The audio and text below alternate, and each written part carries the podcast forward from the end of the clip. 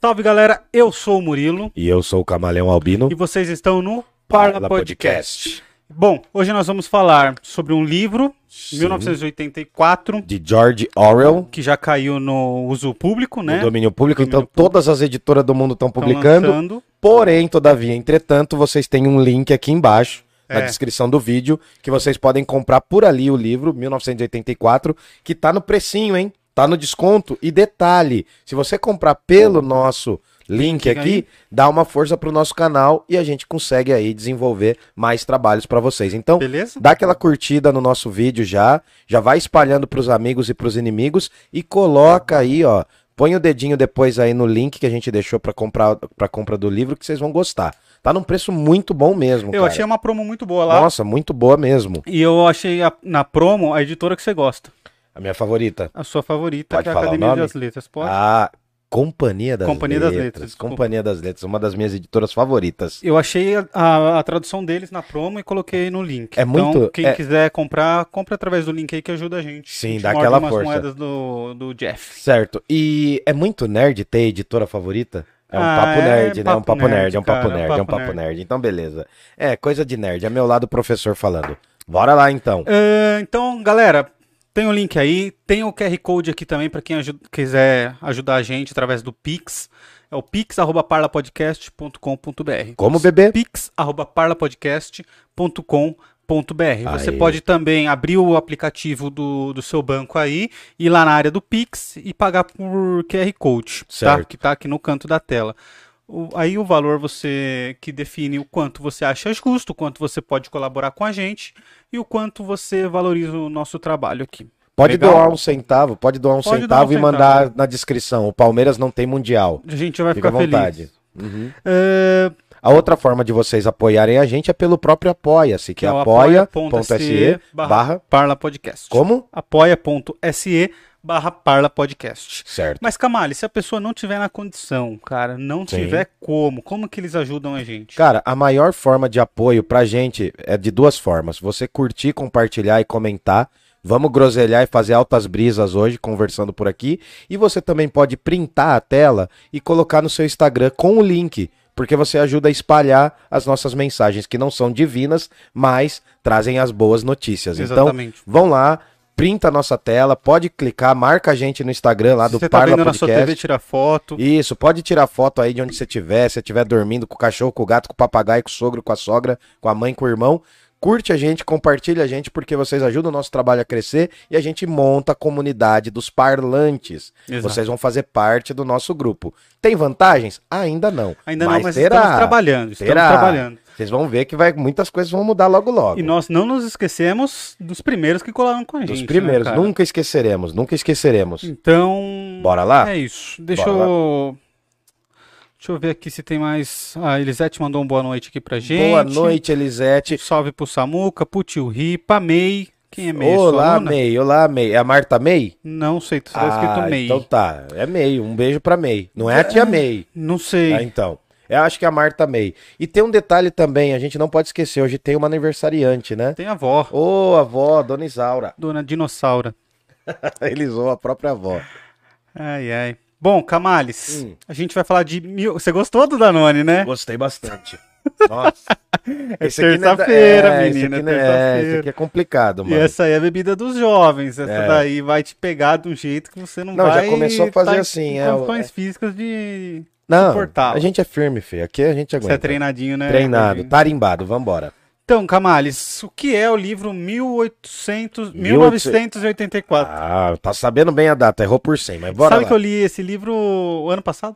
Ano passado? Ano passado. É, que bom. Então tá fresco ainda na memória. mais ou menos, mais ou menos já, né? Eu lembro do Mano Will. É, o Manuel Winston Smith. Bom, Winston Smith. antes de eu começar a falar do livro, eu quero falar do autor, que é importantíssimo a gente falar. O, O nome, o nome do George Orwell não é esse, esse é um pseudônimo, né? O que é um nome- pseudônimo? Pseudônimo é um outro nome que eu uso para falar de mim. Por exemplo, no meu livro tem o Henrique Vitarelli. Não fui nem criativo, Não né? foi, mano. Coloquei com H e com V, mas é pra dizer quem sou eu também. Então, sou eu, mas não sou eu. Então, o caso do George Orwell é um pseudônimo, é uma estratégia. Ele publicou vários livros. Ele tem a The Animals Farms, né? A Fazenda, ou aqui no Brasil chamada A Revolução dos Bichos. Tem vários outros livros, chamado Dia do, das Dias da Birmania, Mantém o Sistema, O que é, algumas coisas importantes aí que vocês precisam ver também. Tem vários livros dele, todos quase pela Companhia das Letras. E o nome original dele era Eric Arthur Blair. Blair. Ele não nasceu na Inglaterra. Ele nasceu na Índia Britânica, quando a Índia ainda era uma colônia inglesa. Ele nasce em 1903 e vai falecer em 1950. Tudo bem? Tudo bem. É um escritor extremamente importante. Ele vai ter uma atuação política naquele, né, naquele tumultuado começo do século XX, que é muito importante também. Ele vai ter uma visão a princípio de esquerda, mas ele vai romper também com esses pensadores, também com essa visão. Ele vai ver a experiência da Primeira e da Segunda Guerra Mundial, ele vai ver a experiência da Revolução Russa, ele vai ver a quebra da Bolsa de 1929. Então ele é um homem que de alguma forma resume o começo do século XX. Né? O 1984 foi escrito em 1949. né? Ele estava prevendo É, foi futuro. publicado. É, então, ele vai fazer uma previsão do futuro e ele vai inverter o título. Hum. Ao invés de ser 1948, que é quando ele começa, teria começado a escrever, ele coloca 1984. É por isso que tem essa inversão e é por isso que o nome do livro é uma data. Tudo bem? Ele vai morrer em 1950, então, entre 1948 e 1950, é a última obra dele, é a obra que vai ser publicada em 1949. Tudo bem? Tudo bem. Bora que bora? Bora, Bora que que vamos? vamos. E aí o que acontece? Qual a importância dele? Porque ele faz parte de um grupo de vários escritores que escreveram distopias. E no século O que é uma XX. distopia, Camales? Ô, calma, vamos lá, vamos lá. No século XX, eu começo a criar algumas obras que criticam a possibilidade de uma sociedade futura. Antes era visto com muito otimismo. Olha, um dia a gente vai chegar, vai progredir, a sociedade vai ser melhor. A sociedade tinha vários valores utópicos. No século XX começa a surgir algumas teorias distópicas de futuros onde a gente não queria chegar. Né? Então tem vários livros que vão trabalhar com isso. O mais famoso e primeiro deles, que talvez não seja o mais famoso hoje, mas foi importantíssimo, se chama Nós, do Zamyatin, é um escritor russo. Vale muito a pena ler porque ele faz algumas críticas ao início ali da União Soviética, é bem interessante, tá bom? Nós, do Zamyatin. Aí depois vai ter o Admirável Mundo Novo, que é famoso, inclusive a Pete, né, fez uma música inspirada. E depois a a, música gente da tem... Pitty é inspirada nesse... É, Admirável Chip Novo, é inspirado.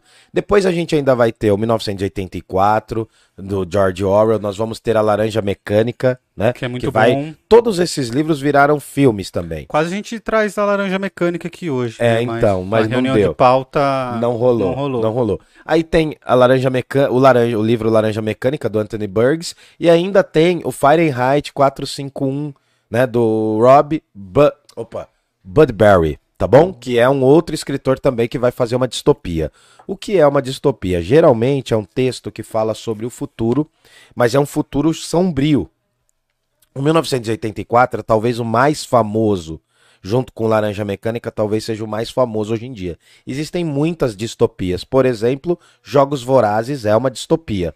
Tá? Jogos Porque Vorazes fala- é aquele filme da. eu Esqueci Isso. o nome da atriz lá, que eles caem na Isso. ilha e tem que se matar pro, pros ricos ver. É, é sobre o futuro também. É, É, é meio que uma releitura do capitalismo. É, assim. é, exatamente.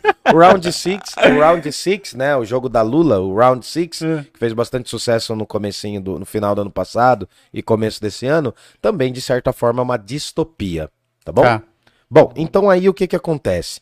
Esse livro vai ter alguns temas fundamentais para a gente entender o contexto do século XX. Se você ainda não leu, eu indico aqui que você leia, porque é um livro ainda muito atual. Apesar de já estarmos no século XXI, ele lida com temas que têm tudo a ver com a nossa sociedade. Beleza? Podemos ir? Podemos, Bom, podemos. Como é uma distopia famosa, deixa eu só passar aqui a pauta. Só dar um salve aqui pro Celhão que chegou. Diga, salve, Ele Celhão. falou aqui, ó, atrasei por motivos de capitalismo opressor. Ah, a então gente tá. entende A gente porque a gente entende. também A atrasou gente pelo tá mesmo nisso. motivo. Uhum. E a gente não faz falta, não faz pauta pelo mesmo motivo e muitas outras coisas pelo mesmo motivo que nos faz não ter tempo. Quero dar um salve também aqui na Talita Loré. que colocou a Salve, gente Thalita. hoje. É, bom, prossiga? Camares. Bom. Ah, o ZK Balatens. Nossa senhora. Esse é um aluno. Ô, pastor. E aí? E aí? É, os Ai, nomes, cara. os caras têm. É que nem aquele Juninho Matador de Porco. Você já viu aquele meme? Nunca viu? Tem um professor que tá no começo da aula online. Meu Deus, a aula online foi uma distopia pura É. na minha vida. Aí ele fala assim: gente, vocês não estão colocando os nomes certos de vocês. Tem aqui, ó, Zezinho do Pneu, Juninho Matador de Porco, né? Toninho Funileiro, daí fala, nem tem Toninho na minha sala, mano. Então tá, é esse cara aí, ó. Um salve pra você, garoto. Ai, ai, ai. Mais alguém? Não. São os melhores nomes, cara. Podem, podem mandar perguntas aqui, viu, galera? É, aqui eu não tô como professor. Deixa eu dar uma beiçada. Vai lá, dá uma goladinha no Danone. Esse é um Danone mesmo. É. Yakult. Ô, Léo. Hum. O Léo é nossa voz da consciência. Ou não, né? É o cara que quer tirar a nossa consciência. Não vai tomar? Nossa. Dá a volta aqui e liga o ventilador. Nossa, como que você tá? Nossa, ditadorzinho. Ditadorzinho. Nossa senhora. Primo mais novo serve pra isso. Youtuberzinho, famosinho. Ai, nha, nha, nha, nha, nha, nha. Imagina se fica famoso. É, nossa, ficar famoso vai ficar um nojo, viu? Ficar igual você que não responde no WhatsApp. É mesmo? Não, eu não respondo no WhatsApp por motivos de força maior, porque eu tô trabalhando. Beleza? Uhum. Bora que bora? Vamos que vamos? Vamos. Bom, então aí o que acontece? Primeira coisa pra gente tentar entender o que é o 1984, né? Ah, basicamente, a gente tem que pensar que é um livro que vai falar sobre a condição política dos anos 30 e 40. Tudo bem? Ele quer o Danone? Não quer. Ah, tá. Esse livro vai falar desse contexto político e a gente tem que pensar esse mundo como o mundo do pós-guerra, né? O mundo da Primeira e Segunda Guerra Mundial, também um mundo muito marcado depois da Segunda Guerra Mundial, muito marcado por aquele início da Guerra Fria, a bipolarização do mundo, né, que a gente fala que vai ter o bloco capitalista e o bloco socialista soviético lá na União Soviética. Então, a gente tem que entender que esse livro ecoa esse ambiente. Ele vai fazer crítica aos totalitarismos, ou que a gente chama, né, de modelos abso ah, opa, meu Deus do céu, modelos autoritários de poder. Tanto à esquerda quanto à direita era muito comum a gente ver essa reflexão naquela época, pessoas querendo uma outra via em relação a esses dois pontos extremados, né? Na Rússia, como a União Soviética, e em algumas outras né, localizações da Europa, como a Alemanha, como também a Espanha depois, Portugal e como a Itália. Tudo bem? Tá. ótimo. E aí a gente vai falar desse contexto da Guerra Fria, porque a Guerra Fria não é fria, né? É uma tensão constante, é um medo, é um pânico, porque essas pessoas estão diante de um massacre ou da possibilidade de um massacre nuclear. Então a gente está falando de um pós-guerra. É um momento em que a Europa está se rea- reestruturando, se rearquitetando, tá bom? Os Estados Unidos sai como grande vencedor né, da narrativa sobre a Segunda Guerra Mundial. Os Estados Unidos começa a construir a ideia de que ele foi o vencedor e também vai ter várias críticas, tudo bem? Inclusive, ele vende a ideia que ele que ganhou a guerra, né? Exato. E aí, já entrando no livro, a gente tem que pensar o seguinte: os países. Tá dando pra ver aí? Tá. É como se no 1984 os países tivessem acabado. Não existem mais países. O que nós temos são três grandes blocos. Nós temos a Eurásia, a Lestásia e a Oceânia. Tudo bem? Tudo ótimo. Calma aí, não morde a testa não, fiote. Tá bom? Então é aí o que acontece. Nós temos três grandes blocos e se vocês forem olhar, é até parecido. Dá pra mostrar aqui? Será que Tá, dá pra tá, a ver? galera tá vendo bem. Bom, se a gente pegar essa porção aqui que tem a Europa e a Ásia, né, isso aqui já é chamado de Eurásia também. Que é a treta que tá dando agora, né? Sim, com, a- sim. Com a Rússia aqui, Isso, invadindo. com a, com a Ucrânia, ó. enfim. E aí, se você pensar a Oceânia, a Oceânia, a Oceania, perdão, né, você vai pegar uma parte daqui e no livro tem uma parte também da América. E aí forma também a Lestácia, essa região aqui. Pra lembrar que isso aqui é do lado disso aqui, viu? Uhum. É, porque o mundo é um globo, tá? Não é plano. É redondo. É, é um geoide, mas enfim. Mas deixa isso daí pra lá. Bom, então nós temos três grandes blocos, né, que são estados gigantescos, são macro-estados. Esses três estados estão em constante guerra. Só que uma das sacadas do 1984 é a manipulação da informação. Você já viu isso no Brasil? Nunca Quase vi. não tem, né? As fake news, as desinformações, os negacionismos. O que que acontece? Eu tô trazendo um pouco para os dias de hoje, né? Quando o Trump subiu ao poder, esse se tornou o livro mais vendido nos Estados Unidos nos últimos quatro Sério, anos. cara? Foi. Na, na Amazon ele tava 69 Então, foi um dos livros mais vendidos nos Estados Unidos depois, desde quando o Trump assumiu, cara. Porque a galera queria entender, né, alguns fenômenos. Bom, aí o que acontece? Tem esses três grandes estados. Esse não é o tema central da história. Né? Mas a gente tem que imaginar que tem uma geopolítica em torno desse romance, em torno dessa obra, e vai ter também a vida do indivíduo. Esses três estados, como eu falei, eles estão em conflito, e ora, né, como a gente está falando pra, basicamente da Eurásia, ora esse, eh, a Eurásia está em briga com a Lestásia, ora ela está com a Oceânia. Então ninguém sabe ao certo de onde vem a guerra. E é uma sociedade que vive no pavor porque diversos foguetes teleguiados são jogados da mesma forma que no final da Segunda Guerra, Londres foi bombardeada. Né? Existiam lá no- do lado alemão, existia o desenvolvimento técnico dos mísseis V2, Uhum. que eram mísseis extremamente rápidos, quase supersônicos. E aí os Estados Unidos desenvolvem a bomba atômica e vence e soterra. Mas só para você ter uma noção, não se esqueça, ah, quem vai construir todo o aparato, o aparato bélico depois da Segunda Guerra Mundial nos Estados Unidos são alemães que combateram do lado inimigo e que vão ser chamados para ir para os Estados Unidos. Então até, até a própria NASA, o surgimento da NASA tem um pouco a ver com isso também. Tudo bem? Tudo bem. Bom, seguimos? Seguimos. ahn, Hum. Só queria Diga. entender, ele tá onde aqui no mapa, Camilo? Ah, ele tá na Inglaterra. Aqui, ó, nessa ilhazinha aqui, ó.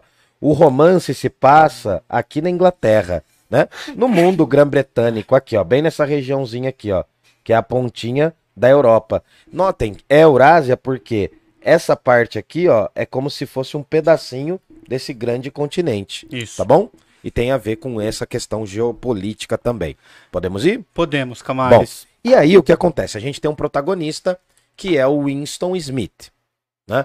Eu não sei se foi pensado no Winston Churchill e no Adam Smith, mas provavelmente, É. né? Aliás, Smith é um nome muito comum lá na Inglaterra, também nos Estados Unidos e países anglófinos, tá Ei, bom? Smith. Ei, Nós Smith, de é, polícia. tem- tem Smith, isso a ver. Steve. Steve, enfim.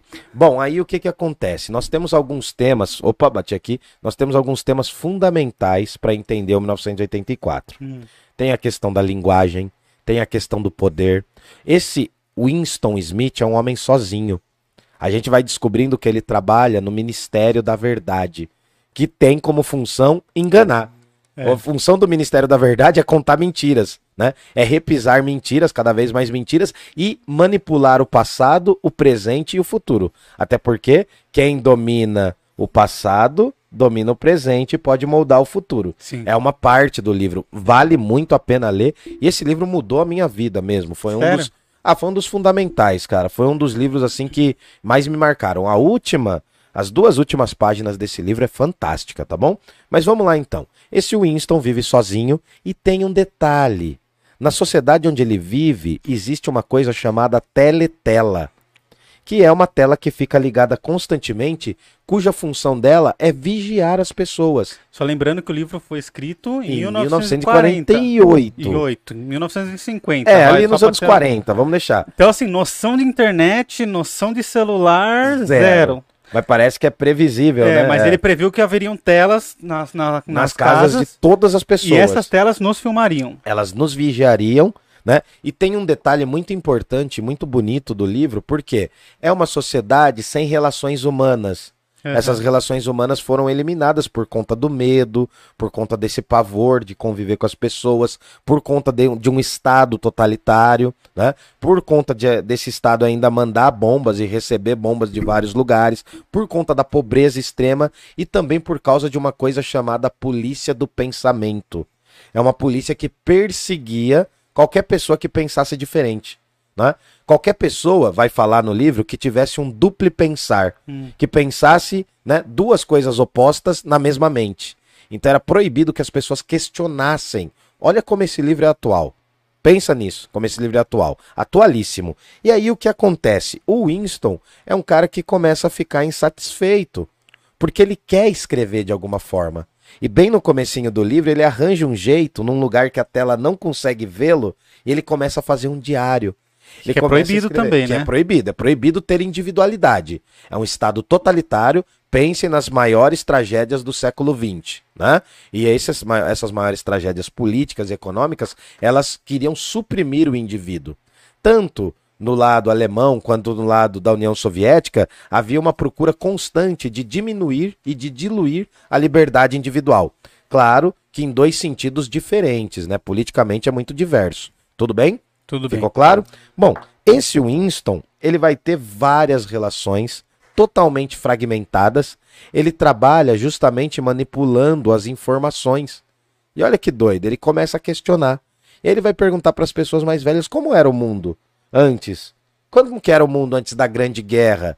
Como que era a sociedade? E aí as pessoas até falam com ele muito brevemente como era, e aí ele começa a investigar. No meio desse processo, ele conhece uma mocinha. É um livro quase romântico, porque ele conhece uma moça chamada Júlia, que também faz parte do partido. Tem uma, uma sociedade ali que tem um partido único, né? Que também é uma visão totalitária, só um partido não há democracia. E tem um detalhe muito legal, não sei se você lembra, tem aquele momento do ódio. Tem, um momento que todo mundo que se todo mundo levanta tem que ir na frente da telinha lá e e, xingar ficar uma pessoa. uma Por pessoa. quê? Porque tem uma figura política também, né? Que é um perseguido político do sistema. Que é- foi um líder antigo, né? Isso, foi um líder antigo que se tornou um dissidente e todo mundo tem que xingar essa pessoa. Tem os minutos do ódio. E não se sabe pra onde ele foi, Não né? se sabe. Sabe-se que ele escreveu um livro falando das classes sociais. Falando de como eram as classes sociais. Tinha uma classe mais poderosa, aí tinha uma outra classe que queria o poder e tinha uma classe oprimida. E esses conflitos dessas classes sociais era o que moldava a sociedade do 1984. É um universo muito interessante. Você vê como George Orwell mostra a pobreza, mostra os dilemas sociais daquele mundo que reflete muito o mundo do pós-guerra real. Tudo bem? Beleza? Tudo bem. Aí o que acontece? Vai ter um relacionamento amoroso entre o Winston e a Julia. A princípio, o Winston fica absurdado porque a Julia tem uma liberdade imensa. Ela vive uma vida extremamente autêntica, mas ao mesmo tempo, para o partido, ela é boazinha. É. Ela não pratica nada do que ela pratica particularmente. Mas entendeu? ela, ela faz tudo enganando o partido, Ela faz né? tudo enganando o partido. Ela arranjou um jeito de se moldar e ela começa a questionar. E é interessante porque o Winston é um homem sozinho. E ele nunca quer estar ali na cidade. Porque ele vê na imagem daquela cidade um lugar perigoso, um lugar feio, um lugar triste, um lugar acinzentado. E aí a relação que ele vai ter com a cidade é horrível também. É legal que isso daí também aparece no texto. O texto, ele, ele faz a cidade parecer meio melancólica, não não Faz. faz, cara? Faz porque os personagens são melancólicos. Em todos os lugares que você olha, tem uma placa com a imagem do grande irmão. Tudo bem aí, fio? Tudo bem, tudo bem. Opa! Problemas técnicos. Aí, segue aí, segue. Alô? Ou, ou. Estão me ouvindo? Só a gente que não tá ouvindo. Alô? A gente não tá se ouvindo? É, só isso. Bom, aí o que acontece? Vai pegar mal você aí. Opa, agora voltou, voltemos, voltemos. Bom, o que que acontece? Esses dilemas vividos por esses personagens reflete muito essa melancolia, esse desânimo, essa apatia. Ninguém se conversa, ninguém olha no olho. Os filhos têm medo de serem condenados pelos pais e É. os pais têm medo de serem, né, denunciados pelos filhos. Porque Então, eles criam uma polícia das crianças, eles né? têm uma, uma espécie de polícia das crianças que fica cuidando deles também. E as crianças Bom, caguetam, né? É, não, só uma caguetinha. Mas isso existiu, cara. É? Isso existiu tanto na Alemanha quanto na União Soviética, né? São dois modelos políticos diferentes, mas ambos têm características totalitárias, mas existiu isso. Os filhos geralmente denunciavam os próprios pais. Ocorreu, tem histórico disso. Então o que acontece? O, o George Orwell está muito esperto e atento com o que está acontecendo na- naquele contexto político que ele vive. Uhum. Bom, o que acontece é o seguinte: eles vão ter essa relação. Em um determinado momento eles conhecem um cara chamado O'Neill. E aí esse O'Neill ele vai mudar o contexto de toda a história. Né? Ele vai mudar o contexto, ele vai acabar ajudando, a hora, às vezes vai acabar ajudando o Winston, depois ele vai se revelar um personagem muito mais complexo do que a gente imagina, e aí as coisas vão mudando, vai acontecendo muita coisa, mas eu só quero falar dos três slogans principais do 1984. Só Você lembra? você falar dos slogans, Diga. é, conta qual era o trabalho do, do, do Winston em si, o que ele fazia, as ordens que chegavam através do caninho. Cara, ele. isso é muito legal porque tinha um sistema de tubos, É. né? Não, não, não tinha fibra ótica na mentalidade dele, mas tinha um sistema de tubos que vinham notícias dos jornais. Por exemplo, hoje o governo aumentou né, o preço do chocolate. E aí ele tinha que pegar essas notícias e transformá-las em notícias pa- aparentemente boas. Fala, na verdade, não foi o governo que aumentou o preço dos chocolates, o governo, na verdade, abaixou, porque antes parecia que era mais caro. É. Parece com os dias atuais, né? Parece com os dias Parece, atuais. Então, a gasolina então, tá aí. é, e ninguém tá fala reclamando, né? Nada, a culpa é da Rússia, Isso. né? O curioso caso do gigante que emagreceu, né? É. E diminuiu. E ficou nanico. Mas aí o que que acontece? Qual que é o rolê todo? O Winston, ele tem a função de remodelar essas verdades. E ele vai transformando, e ele começa a questionar a realidade dele quando ele vai escrevendo na casa dele. Porque ele vai vendo que a realidade não é tal como ele é. E aí ele já trabalha moldando a realidade. Tem muito a ver com essa noção de que a mentira, contada várias vezes, se torna uma verdade. Tô numa verdade. E aí o que acontece? Ali ele fica sabendo, né? Tem toda uma noção dos ministérios, mas ele sabe dos três lemas fundamentais: que guerra é paz, Guerra é paz, é um... liberdade é escravidão liberdade e escravidão. e ignorância é força. Por que ele está usando esses opostos? Porque o estado em que ele vive, a sociedade em que ele vive, está em constante guerra. E a noção de guerra que traz o medo constante para essas pessoas, na verdade seria uma sensação de paz, mas uma paz extremamente violenta. Quem sabe muito nesses sistemas totalitários é banido, é perseguido politicamente, porque além de ter essa polícia do pensamento, as próprias pessoas se denunciam. Então, tudo é muito perigoso nessa sociedade, isso que é legal. E mostra um pouco, reflete um pouco essa condição desse pânico do pós-guerra, entende?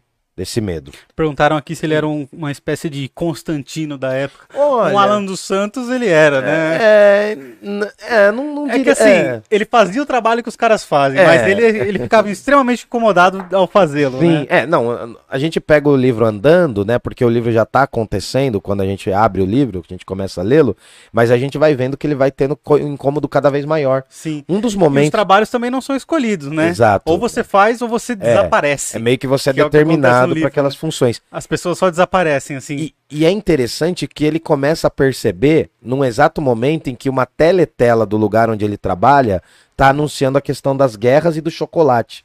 Ele fala assim: olha, né, ah, dá uma notícia naquele momento. Estamos em guerra contra a Lestásia. E aí aparecem os inimigos da Lestásia vindo e todo mundo começa a xingar. Só que daí, no momento seguinte, eles falam: não, a nossa guerra é contra a Oceânia.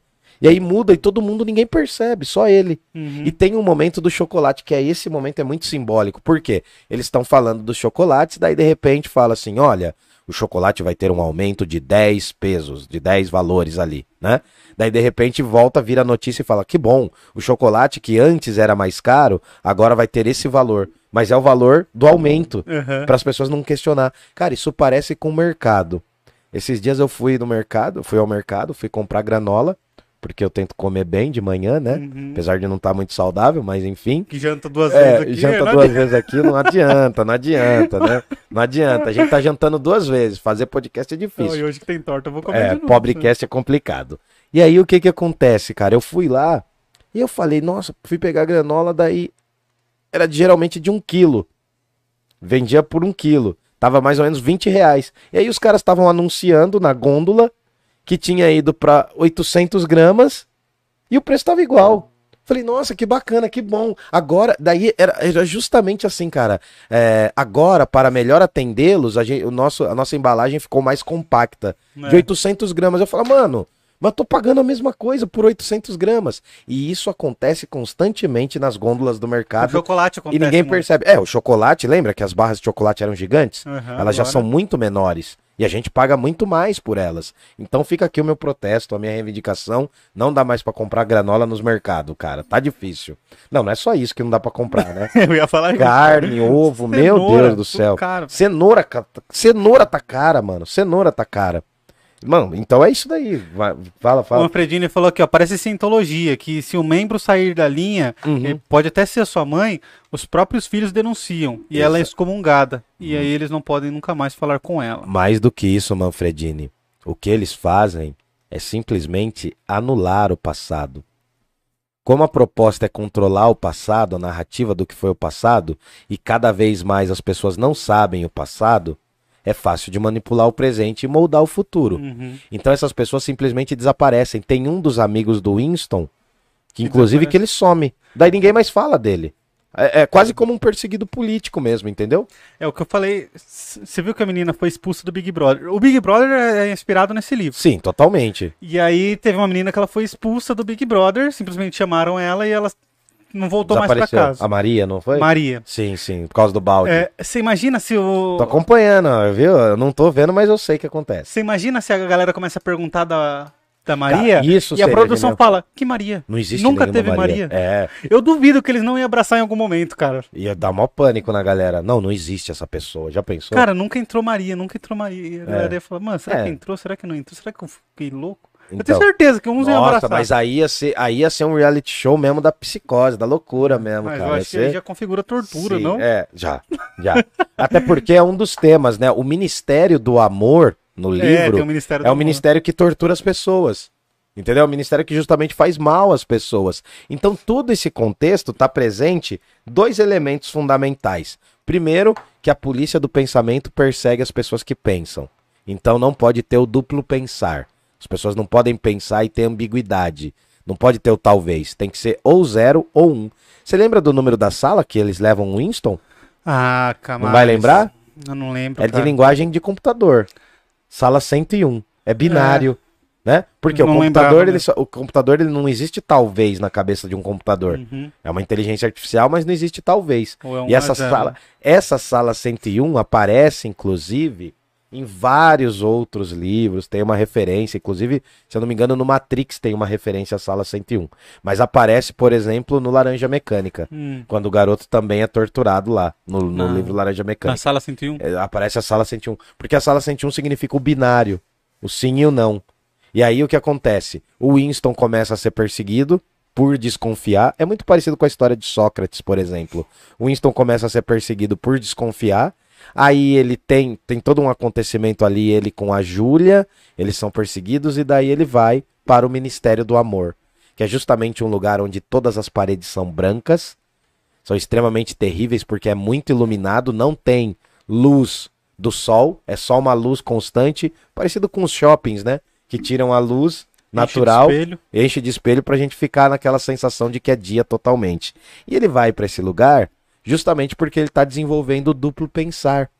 É uma sociedade distópica em, em que até as línguas foram moldadas. Existe uma coisa chamada nove língua, que a nove língua quer eliminar qualquer traço de talvez, qualquer traço de confusão no texto. Então as pessoas acabam falando cada vez menos palavras, elas acabam pensando cada vez menos, não tem espaço para leitura, não tem espaço para produção artística. Nossa, tá parecendo o Brasil. Mas enfim, né? E aí acontece o que vai acontecer, que este personagem, o Winston Smith, começa a ser ah, acariciado de forma torturante, tudo bem? E tem uma sacada no livro inteiro que tem um ditado ali que é por meio de números, que é o 2 mais 2 é igual a 5. Tentam colocar na mente dele que 2 mais 2 não é igual a 4, mas sim igual a 5. Essa expressão é uma expressão da União Soviética na época do Stalin, porque eles tinham os planos de, com- de comércio quinquenais. A cada cinco anos, né, a Rússia tinha que dar um salto econômico, a União Soviética, perdão, tinha que dar um salto econômico gigantesco. O que, que acontece é que esse 2 mais 2 igual a 5 é porque eles tentavam fazer o plano quinquenal ser cumprido em quatro anos ao invés de cinco. E aí vocês imaginam, né, a condição da- de vida das pessoas. Foi extremamente torturante viver no mundo real, na União Soviética nesse momento, porque eles estavam exigindo cada vez mais, cada vez mais do trabalho de base, dos metalúrgicos, dos, das, das pessoas das usinas, dos trabalhos mesmo de base da sociedade. Entendeu? Entendi. E aí ele tenta colocar um dos personagens, tenta colocar na cabeça do Winston Que ele. 2 mais 2 não são 4, mas sim são 5. Você já viu um estudo que fizeram Hum. que, que todas as pessoas na sala são atores, menos uma pessoa, Hum. e aí falam pra eles escolherem qual linha é maior. E obviamente tem uma linha que é, aliás, pra escolher qual linha é menor. Sim. Aí obviamente tem uma linha que é bem menor que as outras. E aí todo mundo começa a apontar qualquer outra, assim. E a pessoa, ela se convence de que ela tá errada, cara, porque todo mundo tá falando que a outra é. Ainda que a verdade esteja diante de- dos olhos dele Exato. e que ele saiba que não é, mas ele se convence que é. Cara, é interessante porque assim, né? É um estado que domina todos os ritmos da vida da pessoa. Não sei se você lembra que a primeira cena é o Winston acordando de manhã e tendo que fazer ginástica de forma obrigatória. E aí tem um desafio que ele tem que cumprir, que é colocar os- as mãos no pé. Ficar em pé, se abaixar até as mãos chegar no pé. Coisa que a gente não consegue fazer, Não. tá? Desiste, faz muito tempo que eu não faço Desde isso. os 15 anos já. né? Não, eu não faço pelo menos há uns 10. Enfim, eu antes eu conseguia. E aí ele não consegue. E aí a tela, a teletela, né? Ela fala com ele e fala: Você vai conseguir, você não vai sair daqui enquanto não conseguir. É quase que uma dancinha do TikTok, mas tudo bem.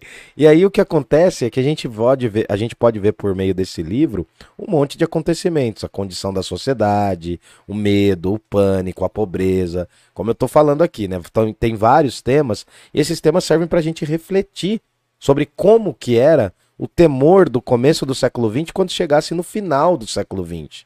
O 1984, assim como as grandes outras distopias, foi, foi vinculado também pelos cinemas. Receberam adaptações cinematográficas. Vocês pesquisem aí que vocês vão achar algumas coisas que são muito legais, inclusive. Bom, Falando O- nisso, diga. a Andréia mandou aqui, ó. Boa noite. Já Salve, assistiram o filme O Doador de Sonhos? O Doador de Sonhos é com o- Robin Williams. Eu assisti um que é o Vendedor de Sonhos, que é um filme brasileiro, inclusive. Não, esse daí é de um livro de autoajuda chamado do Augusto Cury, mas o, o como que chama esse dos sonhos? É... O Ela Doador apagou, de Sonhos? apagou. Ah, eu não Mas eu acho que é lembro. o Doador de Sonhos que ela tinha falado. Ah, então, eu não sei, eu não sei porque eu lembro que tinha um filme do Robin Williams que era alguma coisa a ver com isso. Mas agora eu não tô lembrado. Mas o que ele fala, Andréia? Pode falar, Manda pode falar, joga gente. pro chat aí, vamos lá. E aí, Camales, o que ocorre? Ah, ocorre. Ele Que- abraça que 2 mais 2 são 5. É, então, vai ter um processo ali que É vai o doador de acontecer. memórias. Ela Doador corrige. de memória. Então eu já vi que é o cara que pega a memória. Ele, ele são pessoas que são obrigadas a trabalhar vendo a memória das pessoas que já morreram. É muito parecido com aquilo que vai ter no Black Mirror também. Tem um, um dos episódios do Black Mirror que é um negócio com a memória também. E não, eu já vi, é o doador de memórias, é com o Robin Williams mesmo. Entendi. Acho que tem o Robin Williams e tem, não sei se é o Edward Norton, eu lembro desse filme. Muito que ele- legal. Vou... Que é daí, tipo, acontece uma, uma coisa lá e ele tem que ver a memória dos outros, enfim, é bem bacana. Doador de memórias.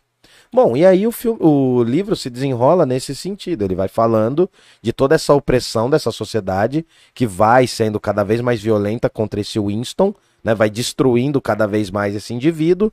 E daqui pra frente é spoiler. Spoiler. É, Spoiler. já vamos avisar que a gente vai contar o final do livro. O livro tem 80 anos, já 70. Hum. Então já, eu já não considero mais como um spoiler. Mas se você não quiser saber o final do, do livro, Vai ter agora que é a hora. Agora, é a hora. Agora é hora de fugir. Tá, então estão avisados, Camales. Pode Bom, prosseguir. Ah, o desenrolar da história é muito interessante porque o personagem, né? Alerta de spoiler. O personagem, o O'Neill, ele acaba sendo uma figura que vai pegar o Winston e a Julia. E eles vão ser denunciados, então eles vão ser presos, vão ser separados, tal, né? Acaba essa relação entre os dois e esse Winston vai ser cada vez mais vigiado e vai sofrer torturas. Torturas, cada vez mais. É um livro desesperador porque vai falando dessa condição, dessa destruição do indivíduo, ao ponto de ter um momento que ele perde os dentes. O Winston ele se junta à revolta, não é? É, ele vai tentar. Ele vai tentar se revoltar. Ele vai tentar fazer. Calma, calma, filho. Ô, ô, tô vivo ainda. É esse suco aqui, ó. Esse suco de Shangri-La aqui, ó. Toma um golinho aqui que eu não vou aguentar, filho. Tô vendo. Toma metadinha aí, metade, Não, metadinha. Não, metade não. Não, não tá dando não, cara. Tá aumentando aqui os batimentos cardíacos. Não, e aí o que vai acontecer é o seguinte. Mas que é gostosinho, hein? É. Esse personagem vai ser cada vez mais destruído. Ele vai perder praticamente as faculdades mentais e corporais. Vai ser colocado numa espécie de mesa. Vai ser torturado, com requintes de verdadeira crueldade, né? Se você for pensar que o livro é de 49, a gente já tem as experiências totalitárias do século XX, né? A Primeira e a Segunda Guerra, que são momentos muito violentos, só que depois a gente ainda vai ter as ditaduras, sobretudo as ditaduras na América Latina, que parece que dá uma antevisão, o livro 1984 dá uma antevisão do que vão ser essas ditaduras, né? Enfim. E por fim, esse cara acaba sendo destruído, ele tenta fazer uma revolta, tenta juntar uma galera, eles são totalmente destroçados. E ele vai e volta algumas vezes, né? Ele volta para casa, cada vez mais destruído, né? E daí ele te, tem que se recompor, ele vai perdendo o emprego, vai perdendo ah, o contato com a Júlia, o contato com a humanidade, e ele mesmo vai se desumanizando. Até que chega o ponto, no final, em que ele acaba aceitando que 2 mais 2 é 5. Que ele foi suprimido. No filme, tem uma dinâmica interessante, tem uma versão em filme, na verdade são duas, se eu não me engano, Hum. que eles jogam xadrez. E no filme, no final, tem uma cena que aparece que, na verdade, é como se ele estivesse fazendo quatro. No, no- quando ele vai fazer o, o passo do xadrez ali, quando ele vai fazer o, a, a jogada do xadrez, ele parece indicar quatro ao invés de cinco. É como se ele não tivesse sendo Sido. dobrado. Ele... E, e é fantástico, cara. Eu acho que é um livro maravilhoso, mano. Eu também achei, achei muito Eu legal. quero reler ele em breve. Agora não dá pra ler, mas eu acho que eu vou relê-lo na Vamos, séries. vamos criar um, um grupo de leitura? Ah, pode ser, se a galera tiver afim.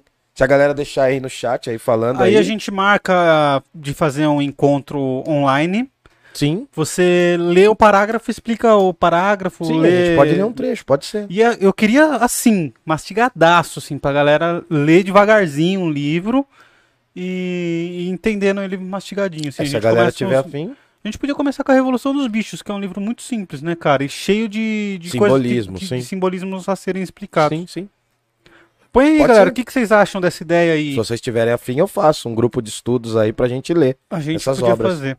Beleza. E, Camales, como, como você acha que o livro ele conversa com o leitor? Porque, assim, o que eu fiquei esperando do livro Hum. é que ele fosse entrar com, com a revolta e que fosse acabar com aquilo. Eu tava esperando um final Não. feliz. Não tem final feliz. Não tem nenhum final feliz e o livro ele é muito intimista porque você vai meio que acompanhando, é quase como se você fosse a voz da consciência do Winston. Porque assim, em vários pontos ele surpreende e a gente vai ficando cada vez mais chocado com o grau de violência do livro.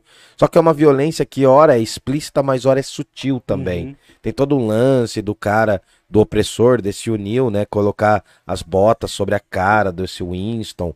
Então tem toda a expressão física disso mesmo, né? Que é o terror pelo terror. Mas tem também o simbólico, que vai destruindo a liberdade de opinião dele. Ele começa a ler um livro.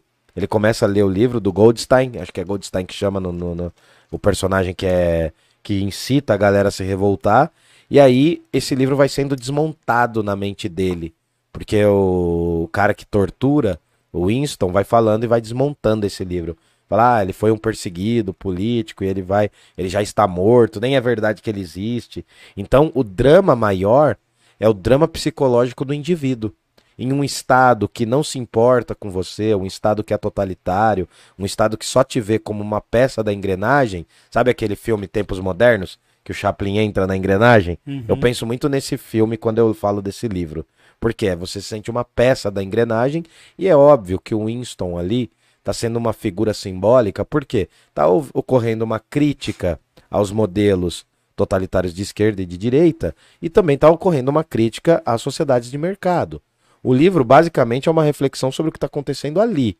E já tem vários textos que disputam essa ideia. E bom, eu acho o seguinte: esse livro conversa com a época lá, mas serve pra gente refletir muito sobre o que tem acontecido hoje. Foi escrito no meio da, da Segunda Guerra, né? No final, depois, logo depois da Segunda Guerra. E aí, Foi se depois, tem, né? é, Depois. se tem um conflito, se tem um conflito teórico lá, que é esse surgimento da teletela que já domina a gente, imagina onde a gente tá agora aqui, ó. A gente nem tinha noção, na, na época os caras nem tinham noção do que a gente ia fazer hoje. Cara, eu acho que se concretizou. Ah, sim, sim, as distopias Porque estão aí pra você isso. tá com a tela no seu bolso. E você, você posta o que você tá fazendo por vontade ainda. Sim. Não é que tem alguém te vigiando. E são empresas, né? A gente tá trabalhando para uma empresa que ainda não nos Que não nos paga. paga. é. Então faça um. Pix. é isso. E, Exatamente. E, e se a empresa simplesmente acabar, acabou todo o nosso Acabou trabalho. todo o trabalho, Não é. tem vínculo trabalhista, não tem nada. Não, não tem nada. É, é, também, né, agora sim, trazendo para os dias de hoje, esse livro fez bastante sucesso na época, mas também faz sucesso hoje porque lida com essa condição de exploração do indivíduo, né? De opressão mesmo do indivíduo. Mostra como essas sociedades, apesar de ser um livro europeu, ele reflete muito sobre a condição de uma sociedade massificada, de uma sociedade em que o espaço não tem mais para o pensamento, para o desenvolvimento de ideias críticas, as pessoas não discordam porque elas não podem discordar e nem sabem argumentar para discordar, entendeu? Então é uma sociedade totalmente complexa, né? É um universo muito menor do que o universo real, mas que eu acho que reflete muito da sociedade como um todo hoje. A gente tá dentro de um Big Brother. A gente tá dentro de um 1984. Uhum. O Big Brother, o símbolo do grande irmão, né? Na, no livro fala que é um rosto gigantesco com um bigodinho. Que é muito parecido com o que seria o bigode do Stalin, tá ligado? Ou de Uhum. outros, né? Totalitários e ditadores por aí. E só que assim, é uma imagem que te acompanha. É um olho tão grande É que igual te aquele vê. Jesus que, que a galera faz assim, que é Isso, vai, exatamente, tá olhando. exatamente, exatamente. Igual aquele I Want You da- da- É. dos Estados Unidos. Tem a mesma temática, aquele olhar visto de cima para baixo. É muito comum, exatamente. Tem a ver com essa simbologia da guerra também. Então é uma coisa que você é visto por todos os lados. Então você não tem liberdade individual nenhuma.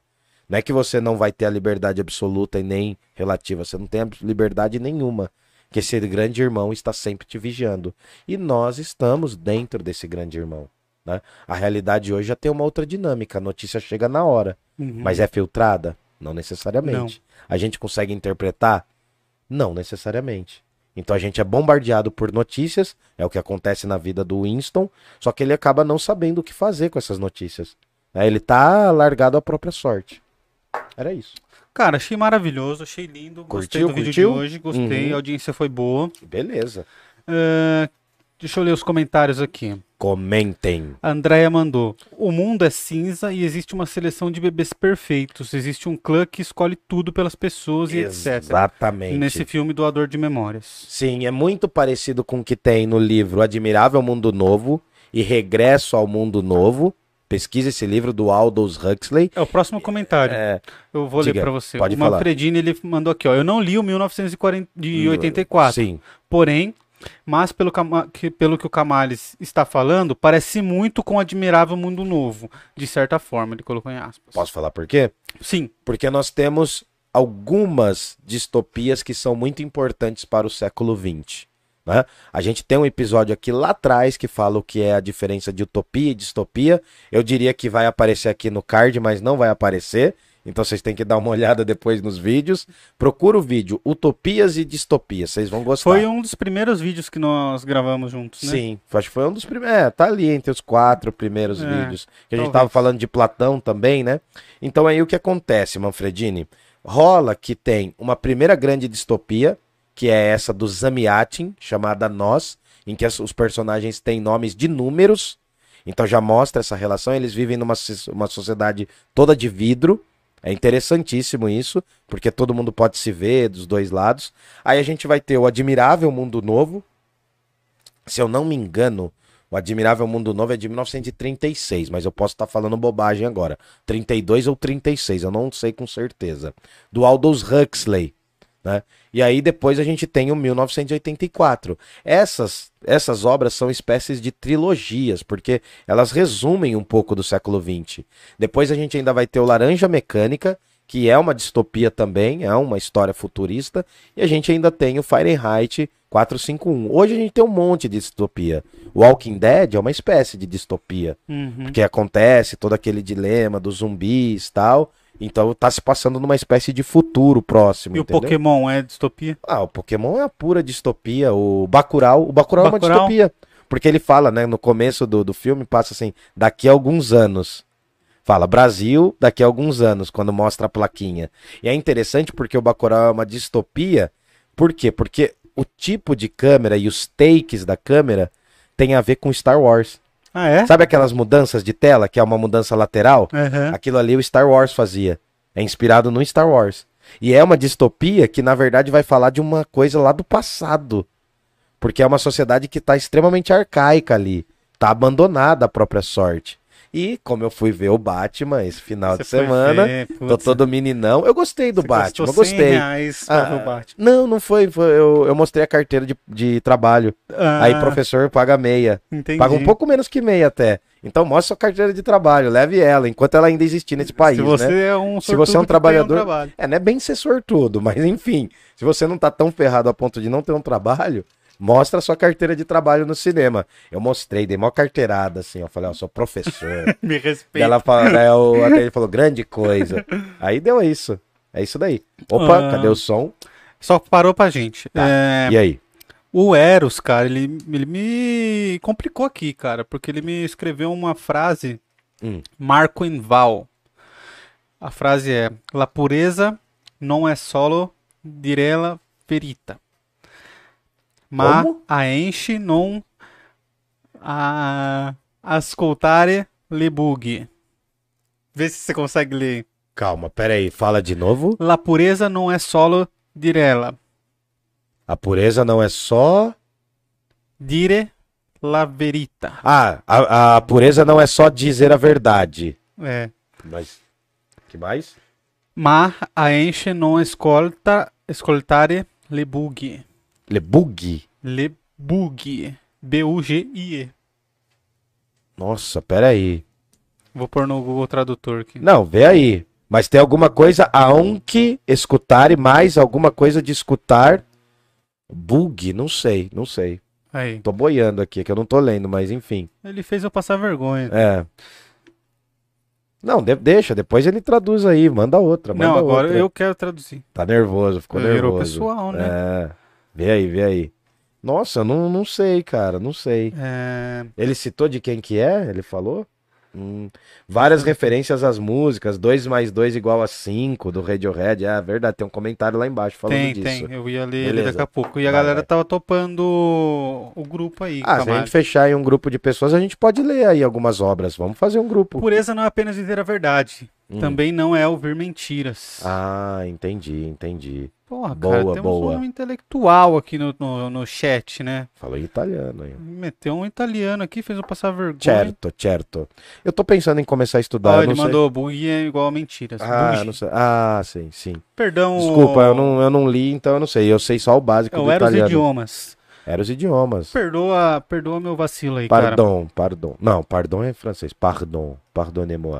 Perdona-me. Bom, aí o Célio falou que tá dentro do grupo. Demorou, o bora. Manfredini falou que topa. O Léo PB, troquei ideia com o Léo no Instagram hoje. Certo? Ele é a favor do grupo. Bora então, vamos fazer. E aí a May mandou que, aquilo que você leu, várias referências de músicas. 2 mais 2 é igual a 5, do Exato. Radiohead, Sim. United States of Eurasia, do Uhum. Muse 2 É. Sons Incríveis. E, e procura depois aquele. é, A série não é tão boa, mas é válida. O Homem do Castelo Alto, você já viu? Não vi. Que é uma história como se fosse contada do outro ponto de vista. De... Como se ao invés do- do- dos Estados Unidos terem ganhado a guerra, eles tivessem perdido. Ah, eu já vi É um interessante. assim, cara. O livro é um livro chamado. É O Homem do Castelo Alto, mas é de um escritor chamado Philip K. Dick, que é um escritor de distopias também. É muito legal. Vale muito a pena ler. Vocês vão gostar se procurarem. Muito legal. Vamos chegar então, Camargo? Bora chegar Já- então. Já fizemos bastante tempo de live aqui. Já ó. se faz tarde. Vamos uma para hora, e, uma hora e dez quase. você tá brincando. A gente não consegue fazer em 50 Não minutos. consegue, mas vai cortar muita coisa, então beleza. É, vamos Dá ver. umas cortadinhas lá. Bom, galera, eu quero agradecer todo mundo que colou aqui com a gente. Espero que tenham gostado. Por favor, nos sigam lá no Instagram. Espero que tenham nos marcado lá, tenham tirado print, tirado foto que estão nos assistindo, que estão nos ouvindo enquanto faz outra atividade aí. Curtam, compartilhem. Quero dar um salve para todo mundo que ouve a gente pelo Spotify. Um salve, pessoal do Spotify. Perdão pro pessoal do Spotify que não, não tem acesso à imagem. Às vezes a gente acaba esquecendo que vai pro Spotify. Simples assim. E simplesmente não narramos as coisas que estamos fazendo. Então, às vezes a galera fica meio confusa. Pecamos. Mas eu, particularmente, eu gosto muito mais da experiência no Spotify, de ouvir a gente pelo Spotify, do que no YouTube. Já tá depondo contra o que você tá fazendo, mas beleza. Não, eu tô fazendo no, no Spotify também. É, o domínio da imagem. É, Enfim, agradecer a todo mundo que ficou até agora. Façam pix aqui pra gente. Se vocês veem valor no nosso trabalho, se vocês acham importante o que a gente tá fazendo aqui, deem o... ajudem a gente aí no valor que seu coração mandar através do Pix. Apoiem. que é o pix@parlapodcast.com.br. Como? pix@parlapodcast.com.br, beleza? Ou então você abre o aplicativo do seu banco, tem um QR Code aqui, você só aponta lá o na área Pix, pagar com QR Code, aponta lá a câmera e já vai rolar. E Beleza? lembrando que o livro está na descrição aqui. É, se você se interessou pelo livro, quer ler o livro, porque tem muitos detalhes que a gente não entrou aqui, né, Camales? Ah, de- porque não pode dar tudo também de mão beijada. É. Tem que ter um desafio. Mas é muito legal, cara. E eu li o livro ano passado e eu fiquei o tempo todo lendo e fazendo paralelo com o que acontece hoje. Porque assim, ele tentou prever mais ou menos o que aconteceria, Sim. né? E ele não errou tanto assim. Ah, muita coisa ele acertou. Muita coisa ele acertou. E, e as coisas que nós fazemos porque queremos fazer. Sim. Né? É esquisito você traçar esse paralelo. O que pra ele lá era uma visão de tortura, aqui hoje, Hoje a gente já faz porque cotidiano, quer. é. É. Virou cotidiano. Você faz porque quer postar foto da sua comida, cara. É, então. Exatamente. Ah, o Black Mirror tá aí também pra entender tudo isso, né? Tem a ver. Padronização das pessoas, né? Sim. A padronização de beleza. Todo mundo querendo ficar igual, aí um monte de, de cirurgia plástica. Sim. O Brasil é o maior país no mundo, eu acho, cara, É, então. de que, É. que fazem cirurgias plásticas. É, se você for pegar, tem a ver com isso mesmo, né, cara? Que é essa massificação mesmo geral. Estamos todos dentro da caverna platônica. É isso. Estamos todos. Vamos chegar então, Camales. Bora que vamos. O capitalismo nos obriga a ser bem-sucedidos e acordar cedo amanhã. Obrigado pra todo mundo. Um beijo, Um beijo. obrigado. Lembrando sempre que Jundiaí não tem heróis. Vida Longa ao Parla Podcast. Abraço. Tchau.